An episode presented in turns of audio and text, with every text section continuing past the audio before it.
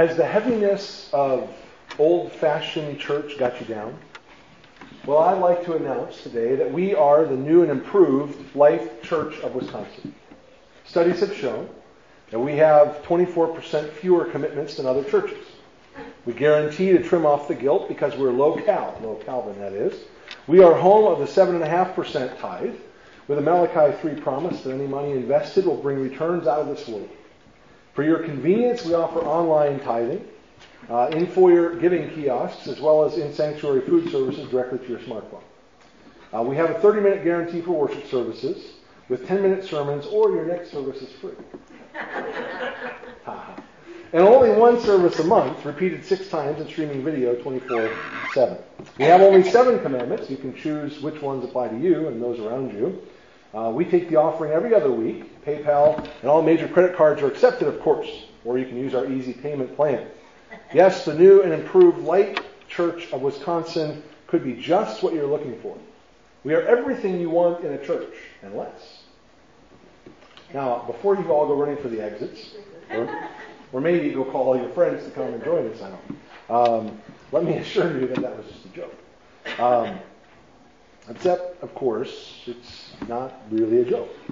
Because that's the way that a lot of people tend to view Christianity, as kind of an a la carte menu from which we can pick and choose what we'd like to do and how we would like to do it.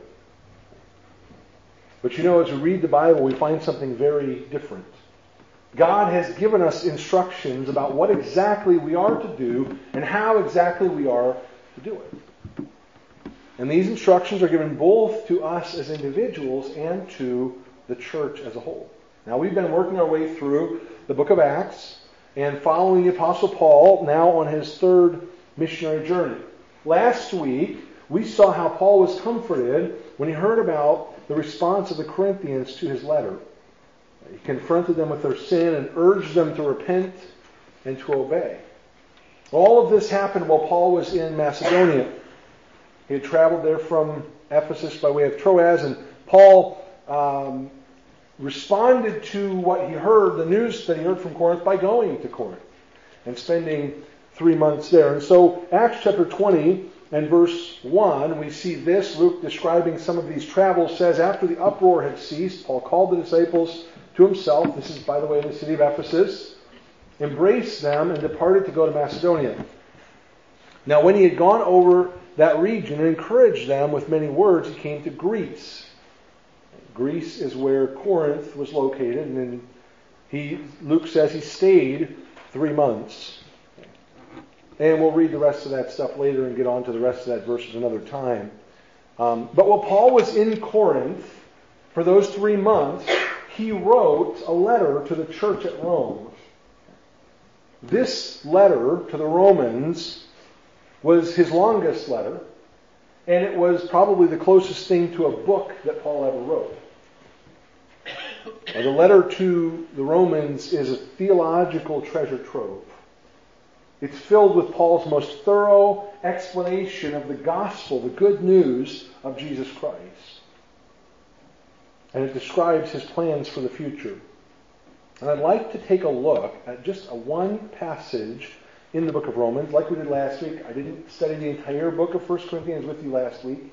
We just looked at one small excerpt as it related to Paul's time in Macedonia. Well, now I'd like to look at one passage from the book of Romans, in Romans chapter 15, that talks about and gives us some insight into Paul's time there in the city of Corinth, in Greece, where Luke says Paul stayed for 3 months. And I'd like to just begin with a couple of verses to kind of set the background here for you, give you an idea of what Paul is talking about, what has been going on in Paul's ministry. Remember, he was in Ephesus for 3 years. Then he left Ephesus. He went into Macedonia, and would estimate he was probably in that area, that general region, about 1.5 years before he went down to Corinth. And now, for 3 months, he's in the city of Corinth.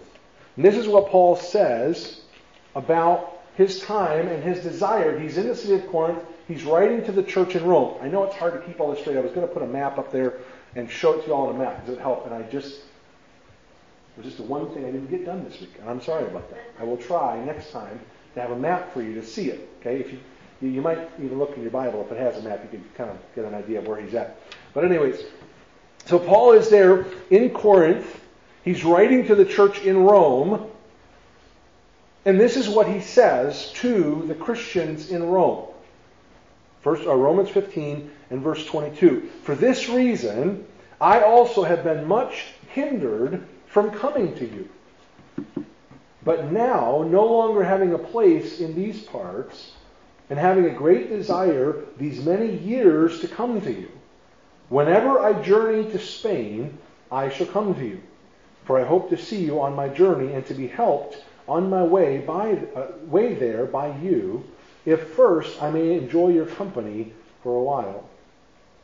It was always Paul's desire to preach in new places. Places where the gospel had never been preached, where people didn't know anything about Jesus Christ. He wanted to go and he wanted to tell people about who Jesus was and what Jesus had done.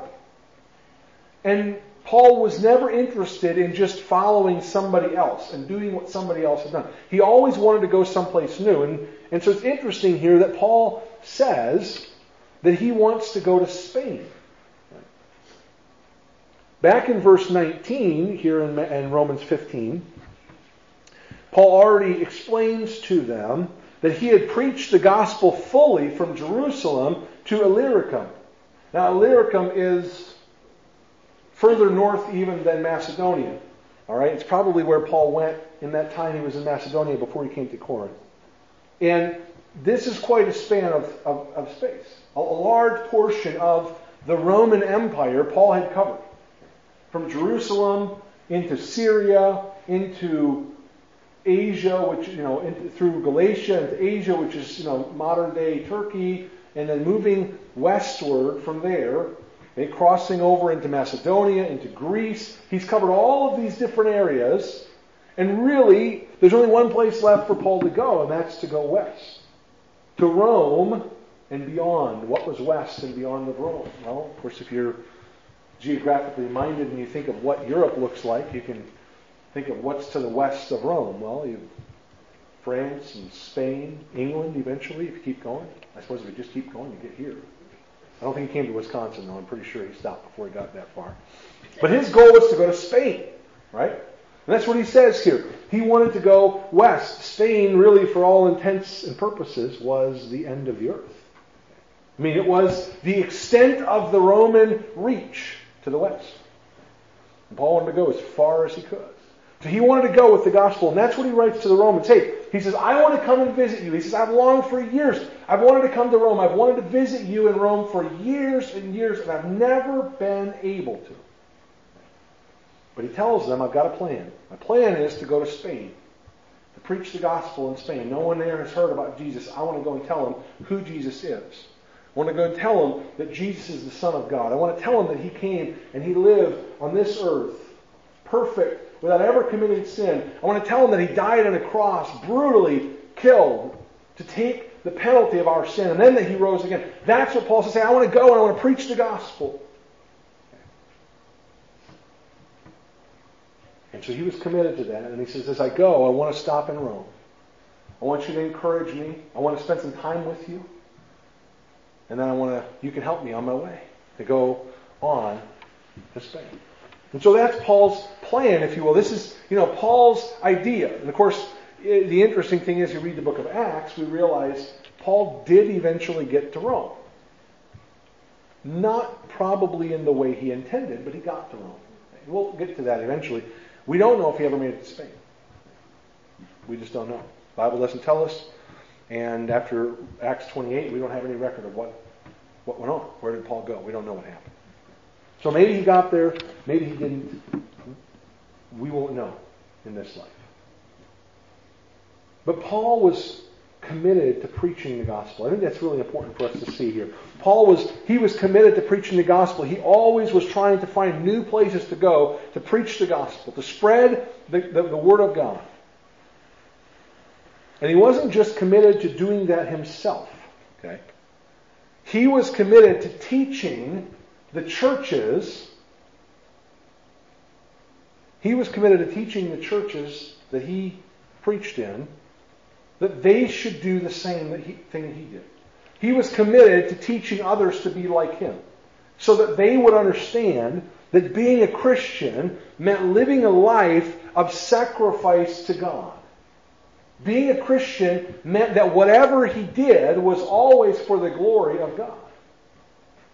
He always was trying to follow the direction and the will of God. He was always trying to further the work of God. And he understood that that wasn't just his calling as the Apostle Paul. It was every believer. And so Paul taught the churches that they should do the same. Because notice what he says here in Romans 15. He continues on. I want to go to Spain, he says. I'm going to come and visit you, and you're going to help me on my way to get there. I want to preach the gospel. And then he says this, verse 25. He says, now, though, I'm going to Jerusalem. By the way, that's the opposite direction of where he wanted to go from what he's saying. But he says, I'm going to go to Jerusalem to minister to the saints. For it pleased those from Macedonia and Achaia to make a certain contribution for the poor among the saints who are in Jerusalem. It pleased them indeed. And they are their debtors. For if the Gentiles have been partakers of their spiritual things, their duty is also to minister to them in material things. Therefore, when I have performed this and have sealed to them this fruit, I shall go by way of you to Spain. But I know that when I come to you, I shall come in the fullness of the blessing of the gospel of Christ. You see, Paul, he lived his life by practicing what he preached. Paul lived a life that was completely committed to sacrifice for the Lord. So that when Paul then preached to others about what they ought to do and how they ought to sacrifice of themselves for the Lord, he wasn't putting a burden on them that he was not himself bearing.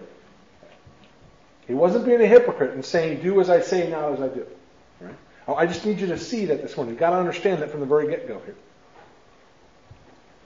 Paul was in Corinth. He was preparing to leave for Jerusalem to deliver a financial gift from the churches of Asia, Macedonia, and Achaia, these three regions that he's been in for the last several years. I think 4.5 years Paul's been there. And over that time, these churches have collected together a financial gift. And they're sending it with Paul back to Jerusalem to the poor saints there who had suffered under persecution. What's interesting here is how Paul describes this gift and the significance of this gift for the people who gave it. And so I want to just take a look at that this morning. That's what I want to focus our attention on. Paul here speaking of this gift that he has taken, that he's delivered. And what is significant about that gift and what it means to those who gave it. I think the overarching theme of these verses is that giving is an indication of our spiritual condition. As believers, how we give is an indication of our spiritual condition. And this kind of central theme here is supported by three separate points that Paul makes concerning the purpose of giving. And I'll tell them to you right up the front, and then we'll go through and we'll look at the passage. The first one is this: giving is a joyous response to the gospel. Giving is a joyous response to the gospel. The second one is this: giving is a recognition of our spiritual debt. Giving is a recognition of our spiritual debt. And then thirdly, giving is an expression of worship to the Lord. Giving is an expression of worship to the Lord. So those three are what we're going to focus on. I think that's what Paul is offering us explanation of here. These are three principles that Paul sets forth here in Romans 15. He also explains some of these things in 2 Corinthians. So we're going to go to 2 Corinthians, a couple of passages to help to see how he's explaining this. So you're probably going to want to keep a finger here. And I'm sorry, I don't like to do this very often, but we're going to go back and forth a little bit and look at a couple of other passages. Because Paul mentions here, by the way, again, he says here in verse 26, that it pleased those from Macedonia and Achaia. Okay? And so we have to think about this. What are the churches that are in Macedonia? The churches of Philippi, Thessalonica, Berea. Okay. And then what are the churches in Achaia? Well, primarily Corinth. Athens was there as well, but we don't really have an indication that Paul was able to start a church in Athens. We don't know. No real record of that, but we do have some time there. And then the church in Asia, he's not mentioned here in this passage, but the church in Asia was also involved. That would be Ephesus and some of the surrounding areas there. So all of those churches. And Paul speaks of this gift in the letters to the Corinthians, here in Romans. He talks about it, I believe, with the Philippians and Thessalonians as well, but we're going to look at those two passages. The first thing I want to just to focus our attention on this morning is the first of those points. Giving is a joyous response to the gospel. Right? For believers, for those who have trusted in Jesus Christ as their Savior because of His sacrifice for us, giving is a joyous response to that good news of Jesus Christ. Notice here what Paul says there in verses 26 and 27. Twice in these verses he says that it pleased the Gentiles in Macedonia and Achaia to give. Notice again, verse 26. For it pleased those from Macedonia and Achaia to make a certain contribution for the poor among the saints who are in Jerusalem. It pleased them indeed.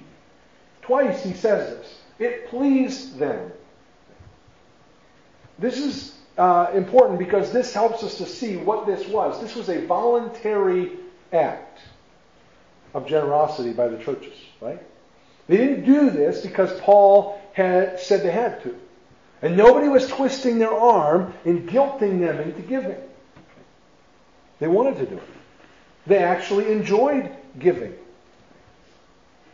They were expressing love for the brothers and sisters in Christ who were in need. Of course, what I find interesting about this is that it's pretty unlikely that the Christians in Corinth and Philippi and Thessalonica and Ephesus had really any contact with the Christians in Jerusalem. I mean, other than maybe a handful of people. But for the most part, these were people they had never met. These were people they didn't know. In another church, hundreds of miles away, across the Mediterranean Sea. And yet they loved them. And they expressed their love by giving a financial gift. I think this is a very important point for us to understand right at the beginning here as we look at this. That giving is always a voluntary action, right? We don't extort money from anyone. We don't. We don't send Albert and make him... I always remember this story. I can't remember what book it was from. It was a book I had to read when I was in school. Okay? And I just remember in this story, there was a church service and they passed the offering plates in the church service, and while the church service was going on, they counted the offering. And they were taking up the collection for somebody in the church whose house had burned down or something, I forget the details. But they took the collection up, they counted the offering, and the pastor said, well, how much was it? And they told him how much was it. He said, well, that's not enough. Pass them again. And he says, we're not leaving here until we get enough to pay for this. So they kept passing, and I forget what book it was in. I just remember thinking how strange that was. Because we don't compel anyone to give. We don't twist your arm. We're not going to extort money from you. The apostles didn't do that. No one in the New Testament did it. None of the churches did that. We don't have an example of it, so we don't do that as a church. We don't force anyone to give. We don't twist your arm and make you give. I mean, to be honest, we don't even pay attention to what you give or whether you give, unless you choose to record it that way. I mean, you're free to give or not give as you please. And no one here is going to, sit over you. We don't ask the ushers afterwards, well, tell me who gave and who didn't give. Don't do any of that stuff. Okay? It's voluntary. Giving for the Christian is a voluntary action. It's interesting. Peter emphasized this voluntary aspect back in Acts chapter 5. You remember the story of Ananias and Sapphira, right? How they sold some land and they gave the money to the church. And they said that they gave all of the money from the sale, but in actuality they kept back some of the money, and they lied and said they gave all of it? Well, in Acts 5 and verse 4, Peter says this to Ananias. He says, while it remained, was it not your own? In other words, when you owned the property, it was yours. You could do whatever you wanted with it. And then it says this, after it was sold, was it not in your own control? In other words, Peter says, Ananias, you didn't have to give this. You could have kept it all for yourself, and that would have been okay. No one forced you to give it. So even in that time when judgment came, right, on Ananias and Sapphira, Peter emphasized that it was voluntary. You didn't have to give this.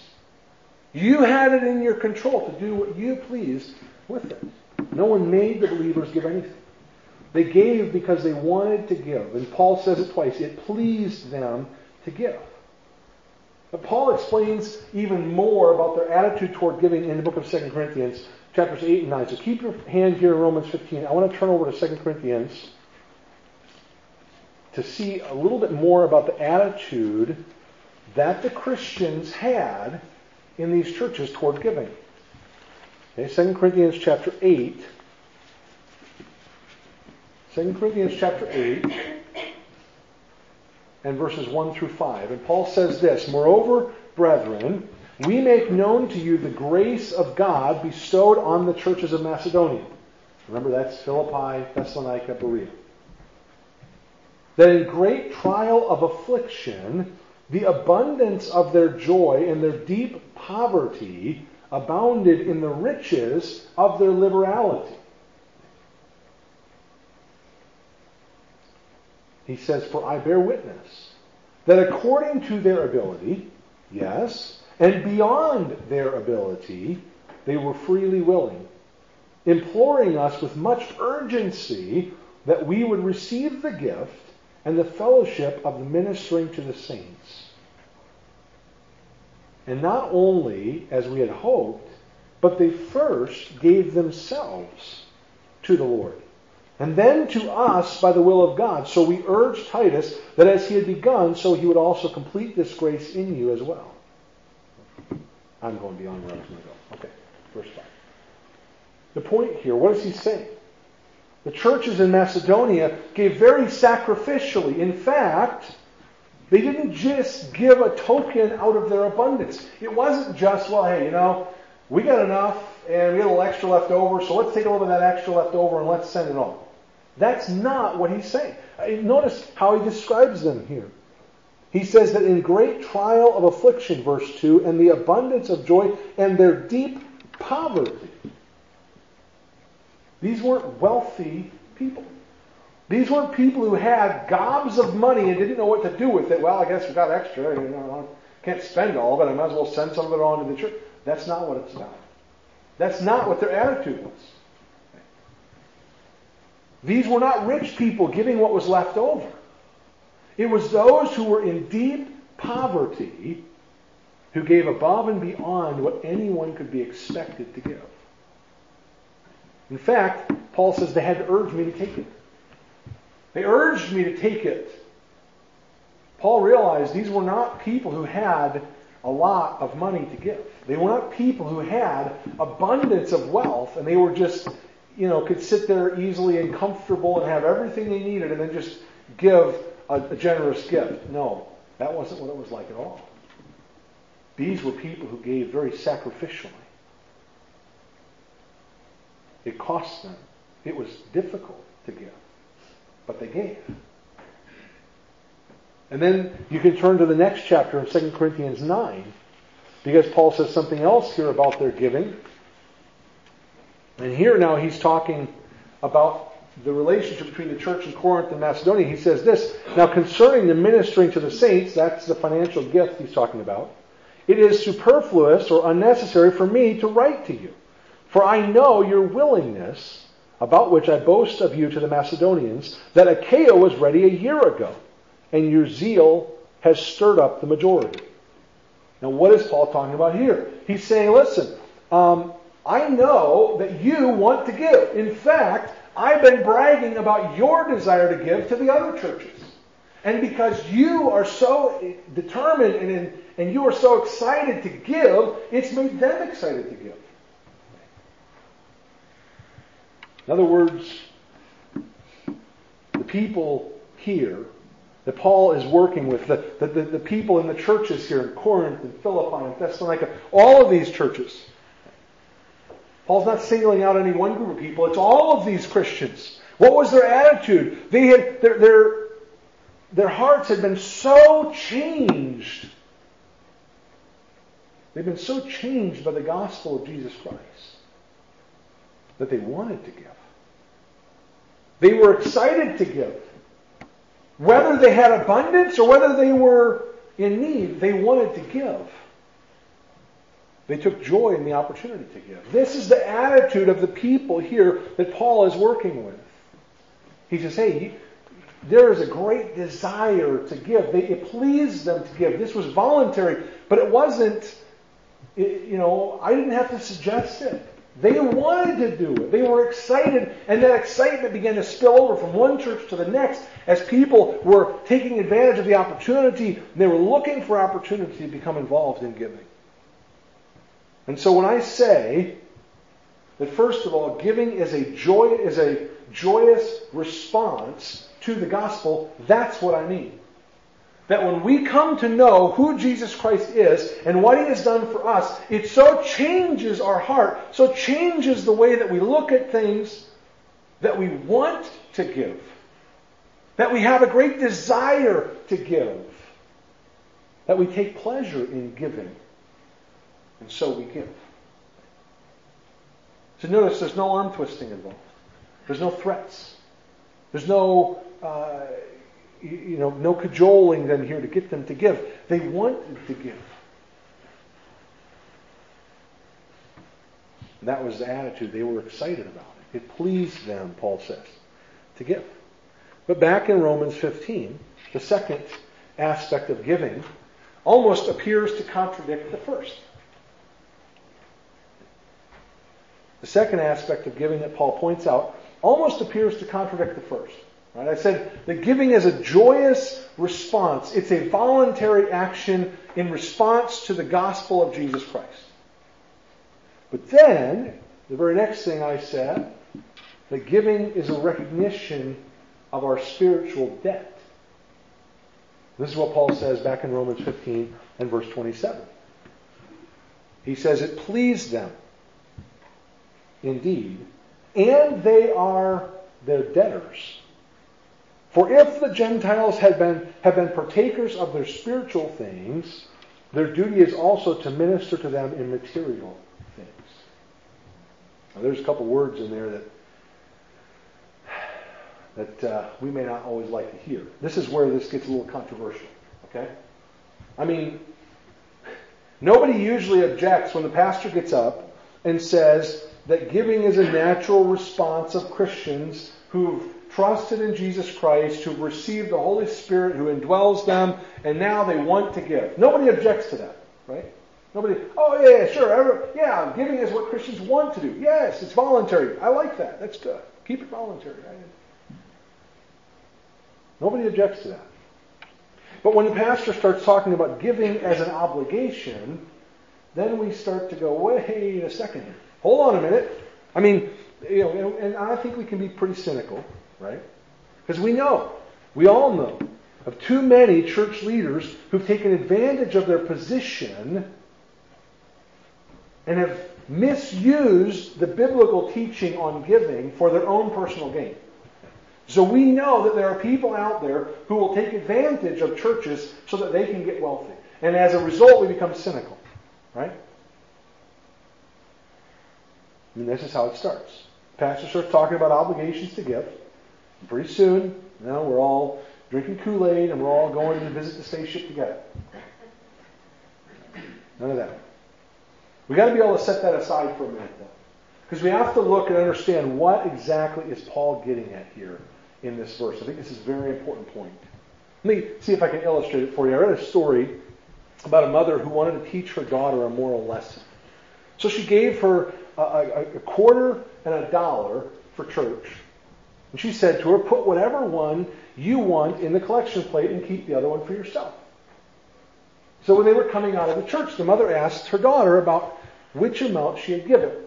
Well, the little girl said, I was going to give the $1, but just before the collection, the man in the pulpit said we should all be cheerful givers.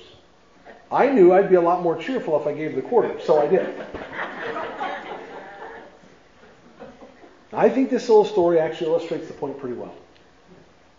When Paul spoke about spiritual debt, the fact that the Gentile Christians here in these other cities of Greece and Asia, when he's talking about them owing an obligation to the Jewish Christians, he was really focusing in on their value system. Okay? It's really what this is about. See, many of us, the temptation is for us to see this world's goods, right, money and material possessions, as being the most important thing. We are tempted to value material things more than we value spiritual things. And then anybody who suggests that we should switch that up and we should value spiritual things more than we value material things, anybody who suggests that, we have a tendency to see them as maybe a con artist, a salesman, someone who's just trying to get at our money. Okay? And so we become defensive toward that. We don't want to receive that. We become skeptical about that. And we base our decisions about giving on what brings us the most happiness, at least as we see it. Paul, in this verse, I think is really teaching the exact opposite of that. Paul says to the Romans of these other Christians, hey, he says, listen, they're Gentiles, but they have partaken, they have received of the spiritual generosity of the Jewish Christians in Jerusalem. And since they have received those spiritual things, they ought to be pleased to give material things. Let's look at 2 Corinthians chapter 9 and verse 5, because I want to point this out. There's a really important aspect of this that Paul addresses there that I want to emphasize. 2 Corinthians chapter 9 and verse 5. Paul says, therefore, I thought it necessary to exhort the brethren to go to you ahead of time and prepare your generous gift beforehand, which you had previously promised, that it may be ready as a matter of generosity and not as a grudging obligation. Now we look at this verse, and we might be tempted to look at this verse and say, well, Paul says that their giving is supposed to be a matter of generosity, not grudging obligation. Therefore, this might even contradict what Paul says in Romans 15. Paul said there, no, you Gentiles have an obligation to give. Now he says giving should be voluntary, not based on obligation. Well, which one is right? Well, we have to understand what this verse is really saying. Paul is dealing here with the issue of the love of money. He says in this verse, of verse 5 of 2 Corinthians 9, that the people had already promised to give.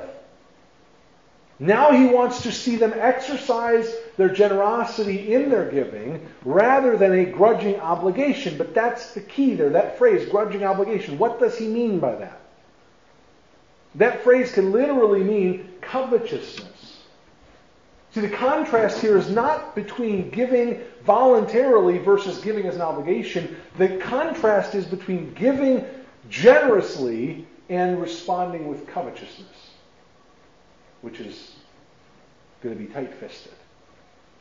That's the contrast here. The contrast is about what do we love.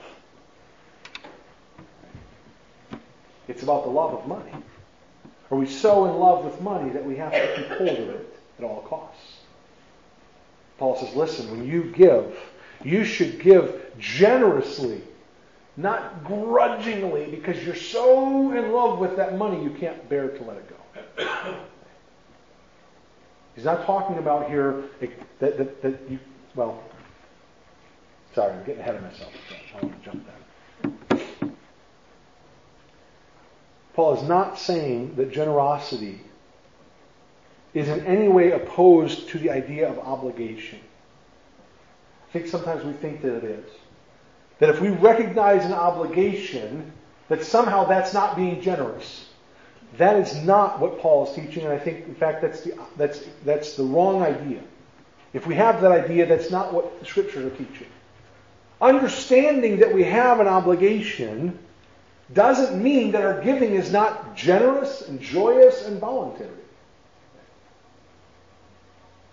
The two things are really not opposed to one another, even though they might seem to be on the surface. Paul was telling them they ought to give generously because they're not in love with money. They ought to give generously because they recognize that the spiritual gift that they had received was far more valuable than any of the material goods they could possibly give. That whatever they could give in material wealth was nowhere near as valuable as what they had already received in spiritual blessings. Everett Harrison put it this way. I think this is a great way to say it.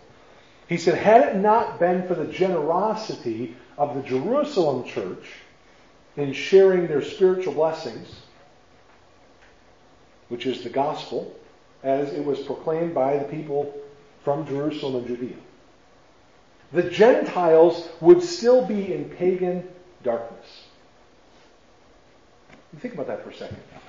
If the Jewish Christians in Jerusalem had just kept it to themselves, where would these people be? Where would the people who were Christians in Corinth and Philippi and Thessalonica and all these places that Paul had been, where would these people be if the Jews in Jerusalem had said, you know what, this is for us and nobody else. We're not going to share it. Those Gentiles would still be lost in pagan darkness with no hope. In fact, you and I would still be lost in pagan darkness and no hope if those Christians in Jerusalem hadn't left Jerusalem with the gospel and preached it to others. We would be lost. That's the truth.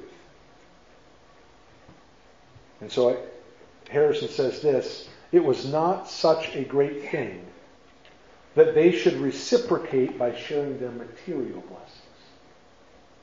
These were people who, if it weren't for those Jewish Christians in Jerusalem, these people would still be lost in their sin, worshiping false gods, involved in all sorts of immorality and idolatry and wickedness that would enslave them and bind them and destroy them. And all they were doing was recognizing, you know what? We owe them. I mean, they have given us so much. When they shared with us who Jesus Christ was, when they told us about Jesus and His life and His death and His resurrection, that gift is of infinite value. And so whatever we can possibly give is not enough. That was the attitude they had. That's what Paul emphasizes here. Now, I know I said we were going to consider 3 points in support of the premise that giving is an indication of our spiritual condition, but we don't have time to deal with my third point at all. Okay. So we'll get to that next week, I promise. But what does this mean for us? What's the lesson that we should take from Paul's teaching about giving? Well, I think it's this. Not only is it possible for us to give with joyous generosity in light of the spiritual debt we owe. That is exactly what Paul says we should do. When we give, it ought to be joyfully, willingly, a voluntary choice that we make to give. But that doesn't mean that we can then pat ourselves on the back and say, boy, we've really accomplished something and done something pretty spectacular. I gave my tithe to the church. Wow, I am a pretty good guy. I've really accomplished something because I gave something. No, I don't think we have a right to do that. I think the proper attitude is we ought to want to give joyfully, sacrificially, but then when we have done that, we ought to say what Jesus says, Luke 17 and verse 10. When you have done all those things which you are commanded, say, we are unprofitable servants. We have done what was our duty to do. It's the right attitude for us is to understand. I want to give sacrificially. I want to enjoy it. I want to do it voluntarily. No one's going to twist my arm and say, you got to give a certain percentage. We're going to take it. No one's going to do that. You need to want to give. We ought to, as Christians, want to give and desire to give. But when we're done giving and we've given everything we can possibly give, then we ought to say, it wasn't enough. All I did was give what was my duty to give. I haven't exhausted that obligation. Jesus Christ has truly saved us. Then we ought to be learning to have a brand new perspective on the things of this world. So we can gladly and freely give those things which are of lesser value in order to repay a gift of infinitely greater value. The good news of Jesus Christ, the gospel, that is of infinite worth. And all of the treasures of this world and all of the things that we could possibly hold in our hands for a brief period of time in this life are nothing compared to the eternal blessings of knowing Jesus Christ. If someone has ministered that to us, and someone has given that truth to us, we ought to respond.